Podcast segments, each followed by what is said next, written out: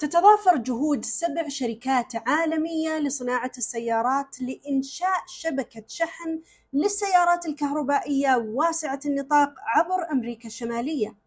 قد يغير هذا قواعد اللعبة في النظام البيئي للسيارات الكهربائية. خلونا نشوف ليش.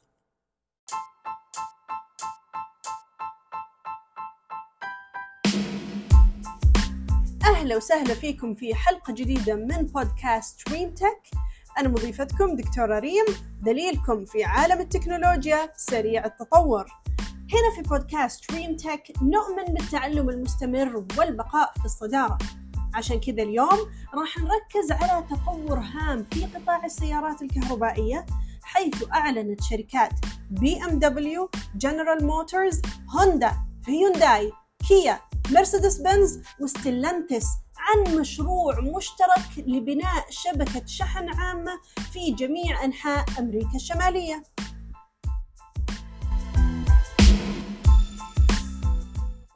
إذن إيش اللي يترتب على هذا المشروع المشترك؟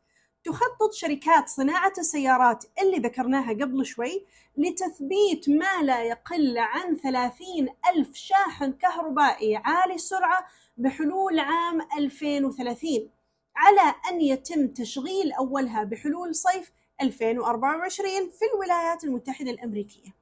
ومن المتوقع أن تستفيد هذه المبادرة من تمويل البنية التحتية للمركبات الكهربائية الوطنية، بالإضافة إلى التمويلات الخاصة والعامة الأخرى.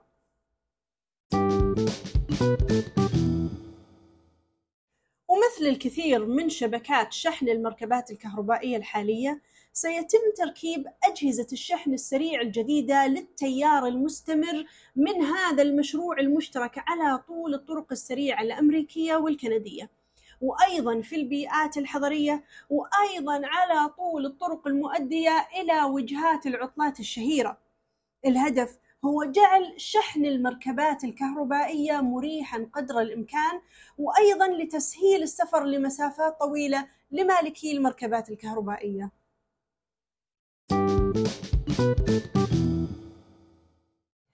الشيء المثير للاهتمام بشكل خاص هو جانب تجربة المستخدم. راح تكون المحطات الجديدة قادرة على شحن طرازات سيارات كهربائية اللي صنعها صانعو سيارات الشركة دون الحاجة إلى تطبيق محطة شحن أخرى.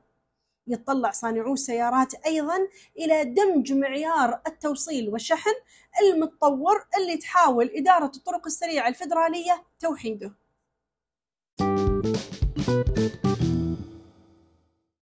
هذا المشروع ملتزم أيضاً بالاستدامة.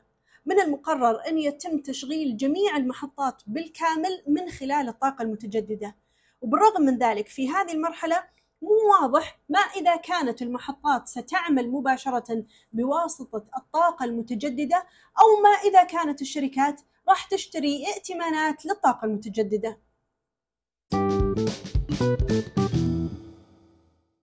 طيب ماذا عن معايير الشحن؟ راح تشمل المحطات منافذ تسلا نورث امريكان تشارجنج ستاندرد، وأيضا مقابس نظام الشحن المشترك المستخدمة على نطاق واسع، وهذا الشيء راح يضمن التوافق الواسع مع مجموعة من طرازات المركبات الكهربائية.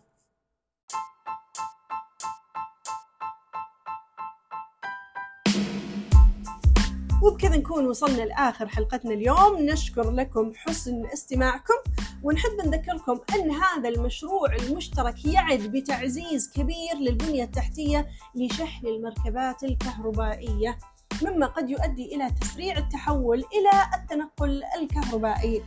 يا ترى إيش هي أفكاركم وتعليقاتكم وأسئلتكم حول هذا الموضوع؟ لا تنسون تشاركونها معنا عبر تويتر @دكتور ريم العطاس، أو عبر مدونتنا على ميديوم ريم تك. خلونا نستمر في المحادثة، ودائما ابقوا على اطلاع واستمروا في التعلم، ونشوفكم المرة الجاية. والسلام ختام.